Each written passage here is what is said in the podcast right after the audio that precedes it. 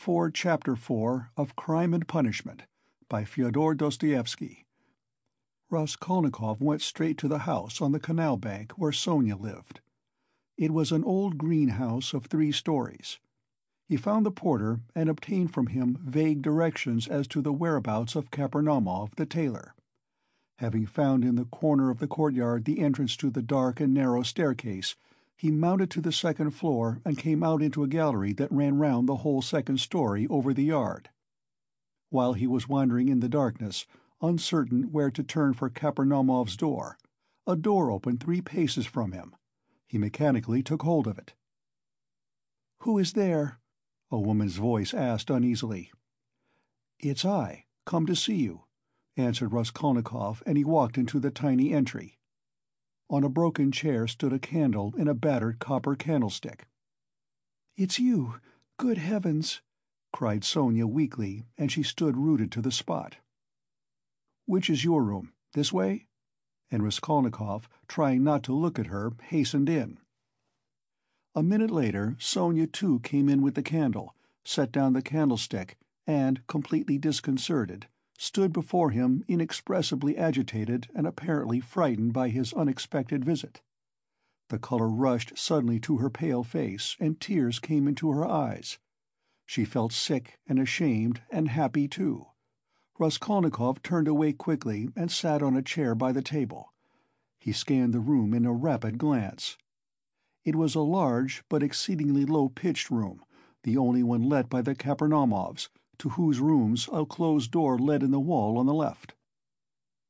On the opposite side on the right-hand wall was another door, always kept locked. That led to the next flat, which formed a separate lodging. Sonia's room looked like a barn. It was a very irregular quadrangle, and this gave it a grotesque appearance. A wall with three windows looking out onto the canal ran aslant so that one corner formed a very acute angle, and it was difficult to see in it without very strong light.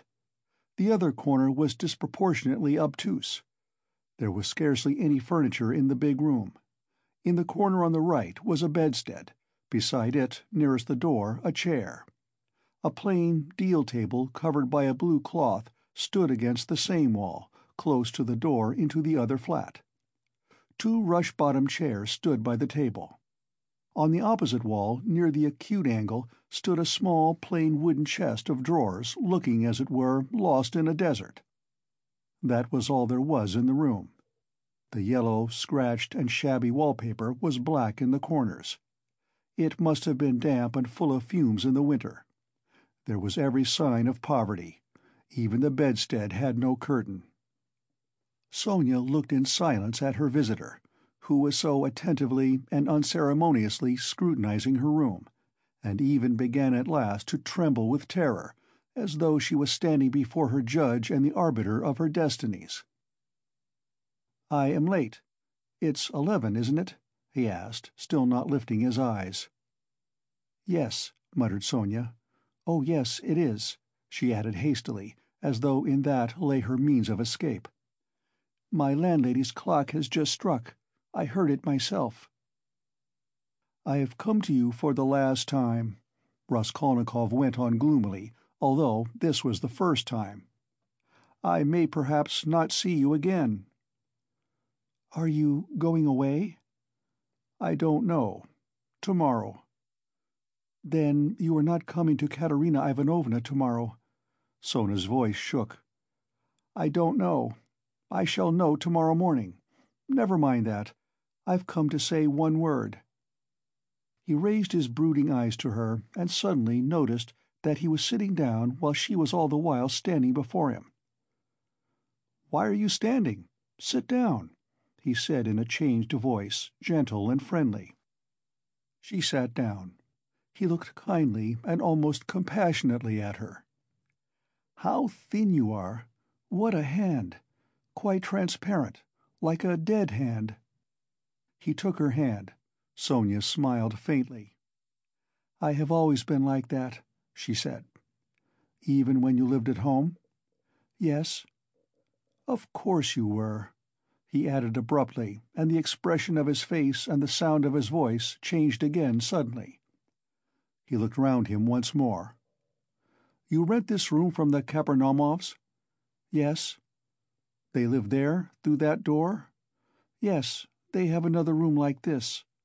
All in one room? Yes. I should be afraid in your room at night, he observed gloomily. They are very good people, very kind, answered Sonia, who still seemed bewildered. And all the furniture, everything, everything is theirs. And they are very kind, and the children, too, often come to see me. They all stammer, don't they? Yes. He stammers, and he's lame. And his wife, too. It's not exactly that she stammers, but she can't speak plainly. She is a very kind woman. And he used to be a house serf. And there are seven children, and it's only the eldest one that stammers, and the others are simply ill, but they don't stammer. But where did you hear about them? she added with some surprise. Your father told me then. He told me all about you, and how you went out at six o'clock and came back at nine, and how Katerina Ivanovna knelt down by your bed. Sonia was confused. I fancied I saw him today, she whispered hesitatingly. Whom? Father. I was walking in the street, out there at the corner, about ten o'clock, and he seemed to be walking in front. It looked just like him. I wanted to go to Katerina Ivanovna. You were walking in the streets?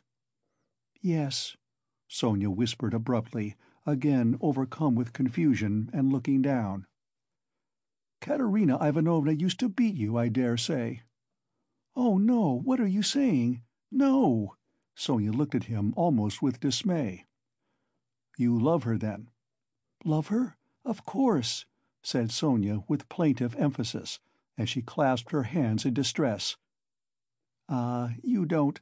If you only knew. You see, she is quite like a child. Her mind is quite unhinged, you see, from sorrow. And how clever she used to be, how generous, how kind. Ah, you don't understand, you don't understand. Sonia said this as though in despair, wringing her hands in excitement and distress. Her pale cheeks flushed, there was a look of anguish in her eyes. It was clear that she was stirred to the very depths, that she was longing to speak, to champion, to express something. A sort of insatiable compassion, if one may so express it, was reflected in every feature of her face. Beat me? How can you? Good heavens, beat me! And if she did beat me, what then? What of it? You know nothing, nothing about it. She is so unhappy. Ah, how unhappy! And ill. She is seeking righteousness, she is pure. She has such faith that there must be righteousness everywhere, and she expects it. And if you were to torture her, she wouldn't do wrong.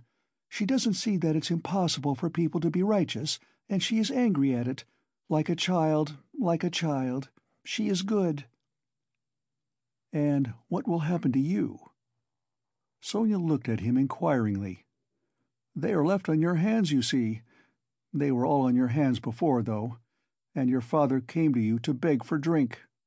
Well, how will it be now? I don't know, Sonia articulated mournfully. Will they stay there? I don't know. They are in debt for the lodging, but the landlady, I hear, said today that she wanted to get rid of them, and Katerina Ivanovna says that she won't stay another minute. How is it she is so bold? She relies upon you? Oh, no, don't talk like that. We are one, we live like one. Sonia was agitated again, and even angry, as though a canary or some other little bird were to be angry. And what could she do? What, what could she do? she persisted, getting hot and excited. And how she cried today! Her mind is unhinged, haven't you noticed it? At one minute she is worrying like a child that everything should be right tomorrow, the lunch and all that. Then she is wringing her hands, spitting blood, weeping, and all at once she will begin knocking her head against the wall in despair. Then she will be comforted again. She builds all her hopes on you. She says that you will help her now, and that she will borrow a little money somewhere and go to her native town with me and set up a boarding school for the daughters of gentlemen and take me to superintend it, and we will begin a new, splendid life. And she kisses and hugs me, comforts me, and you know she has such faith, such faith in her fancies. One can't contradict her. And all the day long she has been washing, cleaning, mending. She dragged the wash-tub into the room with her feeble hands and sank on the bed, gasping for breath.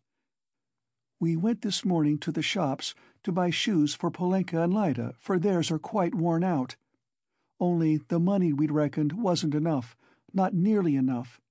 And she picked out such dear little boots, for she has taste, you don't know. And there in the shop she burst out crying before the shopman because she hadn't enough. Ah, it was sad to see her. Well, after that, I can understand your living like this, Raskolnikov said with a bitter smile. And aren't you sorry for them? Aren't you sorry? Sonia flew at him again. Why, I know you gave your last penny yourself, though you'd seen nothing of it, and if you'd seen everything, oh dear, and how often, how often I've brought her to tears. Only last week. Yes, I. Only a week before his death. I was cruel. And how often I've done it. Ah, I've been wretched at the thought of it all day. Sonia wrung her hands as she spoke at the pain of remembering it. You were cruel? Yes, I, I. I went to see them, she went on weeping. And father said, Read me something, Sonia. My head aches. Read to me. Here's a book. He had a book he had got from Andrei Semyonovitch Lebeziatnikov. He lives there. He always used to get hold of such funny books. And I said, I can't stay, as I didn't want to read, and I'd gone in chiefly to show Katerina Ivanovna some collars. Lizaveta, the peddler, sold me some collars and cuffs cheap, pretty, new, embroidered ones. Katerina Ivanovna liked them very much. She put them on and looked at herself in the glass and was delighted with them. "Make me a present of them, Sonia," she said. "Please do." Please do, she said. She wanted them so much. And when could she wear them? They just reminded her of her old happy days. She looked at herself in the glass, admired herself, and she has no clothes at all, no things of her own, hasn't had all these years. And she never asks anyone for anything. She is proud. She'd sooner give away everything. And these she asked for, she liked them so much. And I was sorry to give them. What use are they to you, Katerina Ivanovna? I said. I spoke to her like that. I ought not to have said that. She gave me such a look. And she was so grieved, so grieved at my refusing her. And it was so sad to see. And she was not grieved for the collars, but for my refusing. I saw that. Ah, if only I could bring it all back, change it, take back those words. Ah, if I... But it's nothing to you. Did you know Lizaveta, the peddler? Yes. Did you know her? Sonia asked, with some surprise. Katerina Ivanovna is in consumption, rapid consumption. She will soon die, said Raskolnikov after a pause, without answering her question. Oh, no, no, no. And Sonia unconsciously clutched both his hands, as though imploring that she should not. But it would be better if she does die. No, not better, not at all better, Sonia unconsciously repeated in dismay. And the children? What can you do except take them to live with you? Oh, I don't know, cried Sonia, almost in despair, and she put her hands to her head. It was evident that that idea had very often occurred to her before, and he had only roused it again. And what, if even now, while Katerina Ivanovna is alive, you get ill and are taken to the hospital? What will happen then? He persisted pitilessly. How can you? That cannot be. And Sonia's face worked with awful terror. Cannot be? Raskolnikov went on with a harsh smile. You are not insured against it, are you? What will happen to them then? They will be in the street, all of them. She will cough and beg and knock her head against some wall, as she did today, and the children will cry.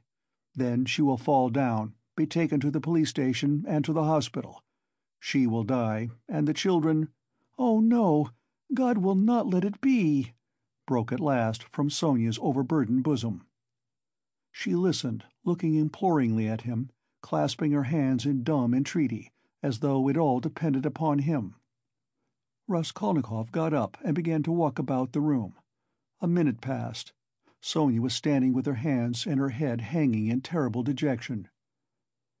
"And can't you save? Put by for a rainy day?" he asked, stopping suddenly before her. "No," whispered Sonia. "Of course not. Have you tried?" he added almost ironically. "Yes." "And it didn't come off. Of course not. No need to ask." And again he paced the room. Another minute passed. "You don't get money every day?" Sonia was more confused than ever, and color rushed into her face again. "No," she whispered with a painful effort. "It will be the same with Polenka, no doubt," he said suddenly. "No, no! It can't be! No!" Sonia cried aloud in desperation, as though she had been stabbed. "God would not allow anything so awful!" "He lets others come to it." "No, no! God will protect her! God!" she repeated beside herself. "But perhaps there is no God at all," Raskolnikov answered with a sort of malignance, laughed and looked at her. Sonia's face suddenly changed, a tremor passed over it. She looked at him with unutterable reproach, tried to say something, but could not speak and broke into bitter, bitter sobs, hiding her face in her hands. You say Katerina Ivanovna's mind is unhinged. Your own mind is unhinged, he said after a brief silence. Five minutes passed. He still paced up and down the room in silence, not looking at her. At last he went up to her. His eyes glittered. He put his two hands on her shoulders and looked straight into her tearful face. His eyes were hard, feverish and piercing. His lips were twitching. All at once he bent down quickly and, dropping to the ground, kissed her foot. Sonia drew back from him as from a madman. And certainly he looked like a madman. "What are you doing to me?" she muttered, turning pale, and a sudden anguish clutched at her heart. He stood up at once. "I did not bow down to you. I bowed down to all the suffering of humanity," he said wildly, and walked away to the window. "Listen," he added, turning to her a minute later. "I said just now to an insolent man that he was not worth your little finger, and that I did my sister honor making her sit beside you." "Ah, you said that to them? And in her presence?" cried Sonia, frightened. "Sit down with me? And honor? Why, I'm dishonorable. Ah, why did you say that?" It was not because of your dishonor and your sin I said that of you, but because of your great suffering. But you are a great sinner, that's true," he added almost solemnly. "And your worst sin is that you have destroyed and betrayed yourself for nothing. Isn't that fearful? Isn't it fearful that you are living in this filth which you loathe so, and at the same time you know yourself—you've only to open your eyes—that you are not helping anyone by it, not saving anyone from anything. Tell me," he went on almost in a frenzy, "how this shame and degradation can exist in you side by side with other, opposite, holy feelings. It would be better, a thousand times better and wiser, to leap into the water and end it all." "But what would become of them?" Sonia asked faintly, gazing at him with eyes of anguish, but not seeming surprised at his suggestion. Raskolnikov looked strangely at her. He read it all in her face. So she must have had that thought already, perhaps many times, and earnestly she had thought out in her despair how to end it, and so earnestly that now she scarcely wondered at his suggestion. She had not even noticed the cruelty of his words. The significance of his reproaches and his peculiar attitude to her shame she had, of course, not noticed either, and that too was clear to him. But he saw how monstrously the thought of her disgraceful, shameful position was torturing her and had long tortured her. What, what, he thought, could hitherto have hindered her from putting an end to it? Only then he realized what those poor little orphan children and that pitiful, half-crazy Katerina Ivanovna, knocking her head against the wall in her consumption, meant for Sonia. But nevertheless it was clear to him again that with her character and the amount of education she had after all received, she could not in any case remain so. He was still confronted by the question, how could she have remained so long in that position without going out of her mind? since she could not bring herself to jump into the water. Of course he knew that Sonia's position was an exceptional case, though unhappily not unique and not infrequent indeed. But that very exceptionalness, her tinge of education, her previous life might, one would have thought, have killed her at the first step on that revolting path. What held her up? Surely not depravity. All that infamy had obviously only touched her mechanically. Not one drop of real depravity had penetrated to her heart. He saw that. He saw through her as she stood before him. There are three ways before her, he thought. The canal, the madhouse, or, at least to sink into depravity which obscures the mind and turns the heart to stone. The last idea was the most revolting, but he was a skeptic, he was young, abstract, and therefore cruel.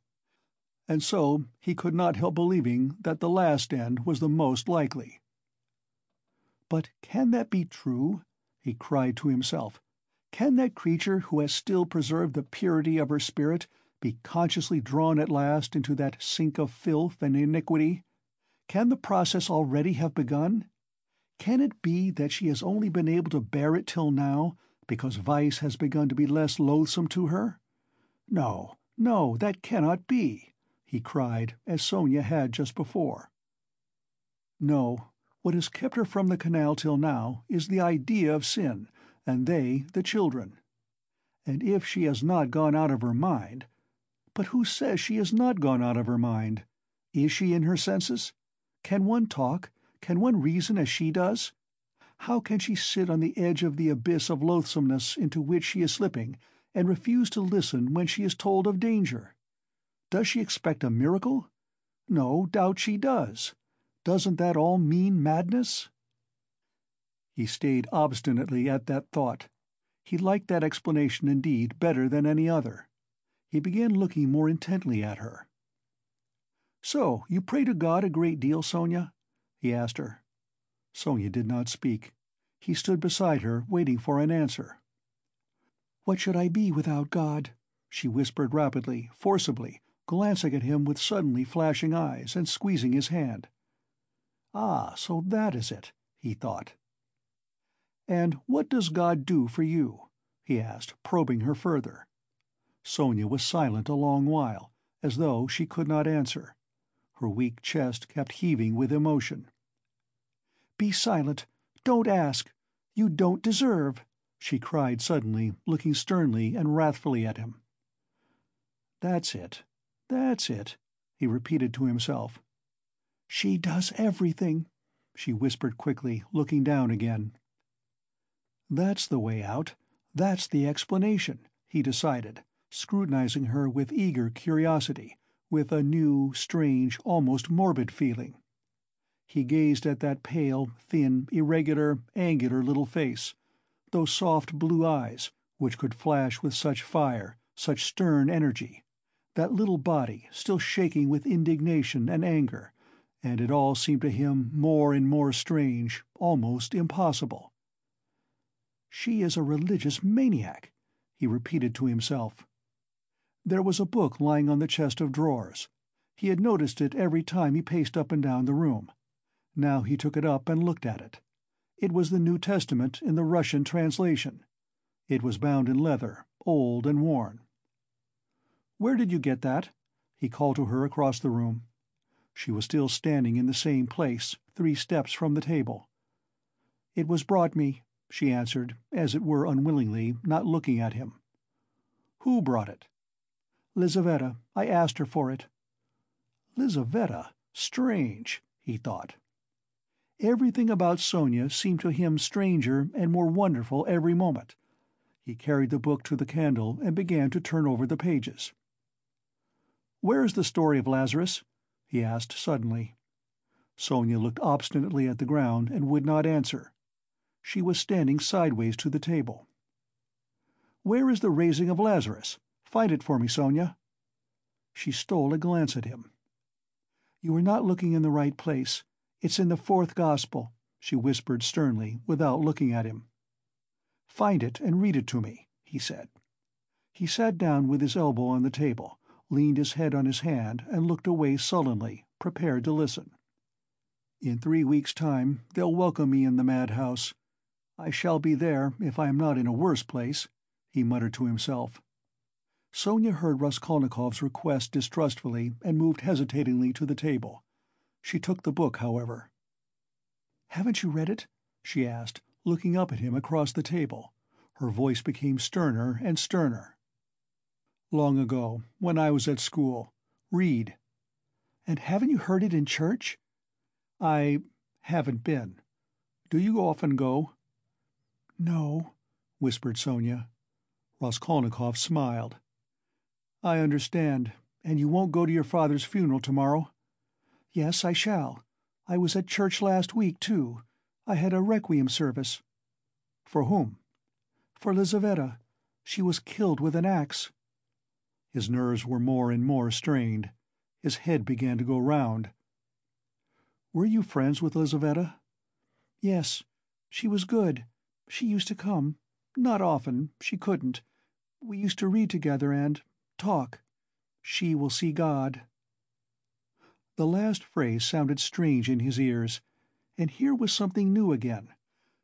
The mysterious meetings with Lizaveta, and both of them religious maniacs. I shall be a religious maniac myself soon. It's infectious. Read, he cried irritably and insistently. Sonia still hesitated. Her heart was throbbing. She hardly dared to read to him. He looked almost with exasperation at the unhappy lunatic. "What for?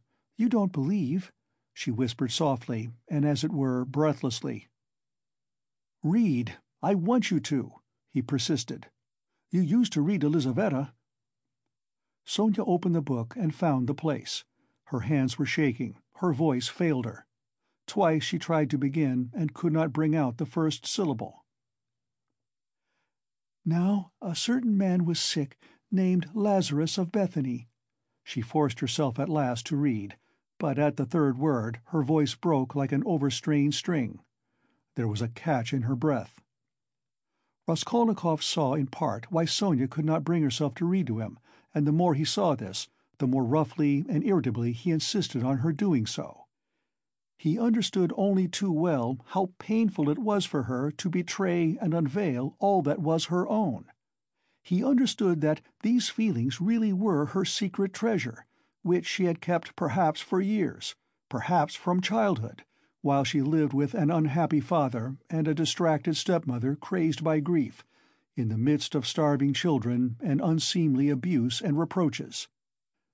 But at the same time he knew now and knew for certain that, although it filled her with dread and suffering, yet she had a tormenting desire to read, and to read to him that he might hear it, and to read now whatever might come of it. He read this in her eyes, he could see it in her intense emotion. She mastered herself, controlled the spasm in her throat, and went on reading the eleventh chapter of St. John. She went on to the nineteenth verse. And many of the Jews came to Martha and Mary to comfort them concerning their brother. Then Martha, as soon as she heard that Jesus was coming, went and met him, but Mary sat still in the house.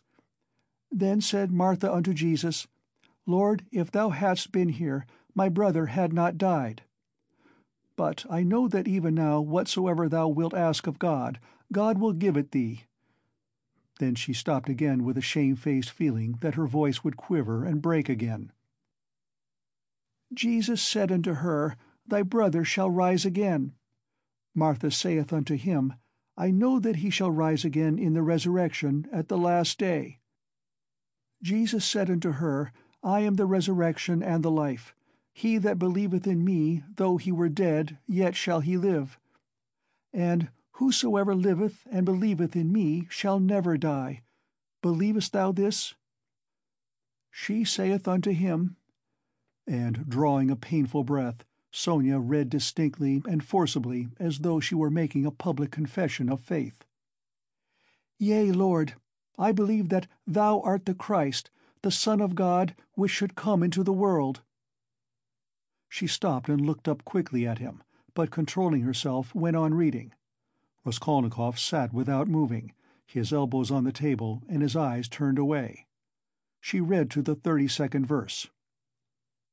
Then, when Mary was come where Jesus was and saw him, she fell down at his feet, saying unto him, Lord, if thou hadst been here, my brother had not died. When Jesus therefore saw her weeping, and the Jews also weeping which came with her, she groaned in the spirit and was troubled, and said, Where have ye laid him? They said unto him, Lord, come and see. Jesus wept. Then said the Jews, Behold how he loved him. And some of them said, Could not this man, which opened the eyes of the blind, have caused that even this man should not have died? Raskolnikov turned and looked at her with emotion. Yes, he had known it. She was trembling in a real physical fever. He had expected it. She was getting near the story of the greatest miracle, and a feeling of immense triumph came over her. Her voice rang out like a bell. Triumph and joy gave it power. The lines danced before her eyes, but she knew what she was reading by heart. At the last verse, could not this man which opened the eyes of the blind, dropping her voice, she passionately reproduced the doubt, the reproach and censure of the blind, disbelieving Jews, who in another moment would fall at his feet as though struck by thunder, sobbing and believing. And he, he, too is blinded and unbelieving. He too will hear, he too will believe. Yes, yes, at once now, was what she was dreaming, and she was quivering with happy anticipation. Jesus therefore, again groaning in himself, cometh to the grave. It was a cave, and a stone lay upon it. Jesus said, Take ye away the stone. Martha, the sister of him that was dead, saith unto him, Lord, by this time he stinketh, for he hath been dead four days. She laid emphasis on the word four. Jesus saith unto her, Said I not unto thee that if thou wouldest believe, thou shouldest see the glory of God? Then they took away the stone from the place where the dead was laid. And Jesus lifted up his eyes and said, Father, I thank thee that thou hast heard me. And I knew that thou hearest me always, but because of the people which stand by, I said it, that they may believe that thou hast sent me. And when he thus had spoken, he cried with a loud voice, Lazarus, come forth. And he that was dead came forth. She read loudly, cold and trembling with ecstasy, as though she were seeing it before her eyes. Bound hand and foot with grave clothes, and his face was bound about with a napkin, Jesus saith unto them, Loose him, and let him go. Then many of the Jews which came to Mary and had seen the things which Jesus did believed on him. She could read no more, closed the book, and got up from her chair quickly. That is all about the raising of Lazarus, she whispered severely and abruptly, and turning away, she stood motionless, not daring to raise her eyes to him. She still trembled feverishly. The candle end was flickering out in the battered candlestick, dimly lighting up in the poverty-stricken room the murderer and the harlot who had so strangely been reading together the eternal book. Five minutes or more passed. I came to speak of something, Raskolnikov said aloud, frowning. He got up and went to Sonia. She lifted her eyes to him in silence. His face was particularly stern, and there was a sort of savage determination in it. I have abandoned my family today, he said. My mother and sister. I am not going to see them. I've broken with them completely. What for? asked Sonia, amazed. Her recent meeting with his mother and sister had left a great impression which she could not analyze. She heard his news almost with horror. I have only you now, he added. Let us go together. I've come to you. We are both accursed. Let us go our way together. His eyes glittered, as though he were mad, Sonia thought, in her turn. Go where? she asked in alarm, and she involuntarily stepped back. How do I know? I only know it's the same road. I know that and nothing more. It's the same goal. She looked at him and understood nothing. She knew only that he was terribly, infinitely unhappy. No one of them will understand, if you tell them, but I have understood. I need you. That is why I have come to you. I don't understand, whispered Sonia. You'll understand later. Haven't you done the same? You, too, have transgressed, have had the strength to transgress. You have laid hands on yourself. You have destroyed a life. Your own. It's all the same. You might have lived in spirit and understanding, but you'll end in the Haymarket. You won't be able to stand it, and if you remain alone, you'll go out of your mind like me. You are a mad creature already. So we must go together on the same road. Let us go. What for? What's all this for? said Sonia, strangely and violently agitated by his words. What for? Because you can't remain like this, that's why. You must look things straight in the face at last, and not weep like a child and cry that God won't allow it. What will happen if you should really be taken to the hospital tomorrow? She is mad and in consumption. She'll soon die, and the children. Do you mean to tell me Polenka won't come to grief? Haven't you seen children here at the street corner sent out by their mothers to beg? I found out where those mothers live and in what surroundings. Children can't remain children there. At seven, the child is vicious and a thief. Yet children, you know, are the image of Christ. Theirs is the kingdom of heaven. He bade us honor and love them. They are the humanity of the future. What's to be done? What's to be done? repeated Sonia, weeping hysterically and wringing her hands. What's to be done? Break what must be broken, once for all, that's all, and take the suffering on oneself. What, you don't understand? You'll understand later. Freedom and power, and above all, power. Over all trembling creation and all the ant heap. That's the goal, remember that. That's my farewell message. Perhaps it's the last time I shall speak to you. If I don't come tomorrow, you'll hear of it all, and then remember these words. And some day, later on, in years to come, you'll understand, perhaps, what they meant. If I come tomorrow, I'll tell you who killed Lizaveta. Goodbye. Sonia started with terror. Why, do you know who killed her? she asked, chilled with horror, looking wildly at him. I know and will tell. You, only you.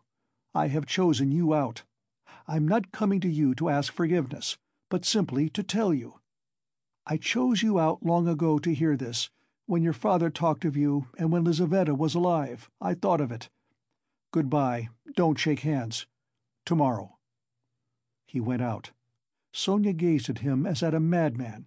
But she herself was like one insane, and felt it. Her head was going round. Good heavens! How does he know who killed Lizaveta? What did those words mean? It's awful. But at the same time the idea did not enter her head, not for a moment. Oh, he must be terribly unhappy. He has abandoned his mother and sister. What for? What has happened? And what had he in his mind? What did he say to her? He had kissed her foot and said, Said, yes, he had said it clearly, that he could not live without her. Oh, merciful heavens! Sonia spent the whole night feverish and delirious. She jumped up from time to time, wept and wrung her hands, then sank again into feverish sleep and dreamt of Polenka, Katerina Ivanovna, and Lizaveta, of reading the Gospel, and him, him with pale face, with burning eyes, kissing her feet, weeping. On the other side of the door on the right, which divided Sonia's room from Madame Resslich's flat, was a room which had long stood empty. A card was fixed on the gate and a notice stuck in the windows over the canal advertising it to let. Sonia had long been accustomed to the rooms being uninhabited. But all that time Mr. Svidrigaïlov had been standing, listening at the door of the empty room. When Raskolnikov went out, he stood still, thought a moment, went on tiptoe to his own room, which adjoined the empty one, brought a chair, and noiselessly carried it to the door that led to Sonia's room. The conversation had struck him as interesting and remarkable, and he had greatly enjoyed it. So much so that he brought a chair that he might not in the future, tomorrow for instance, have to endure the inconvenience of standing a whole hour, but might listen in comfort. End of Part 4, Chapter 4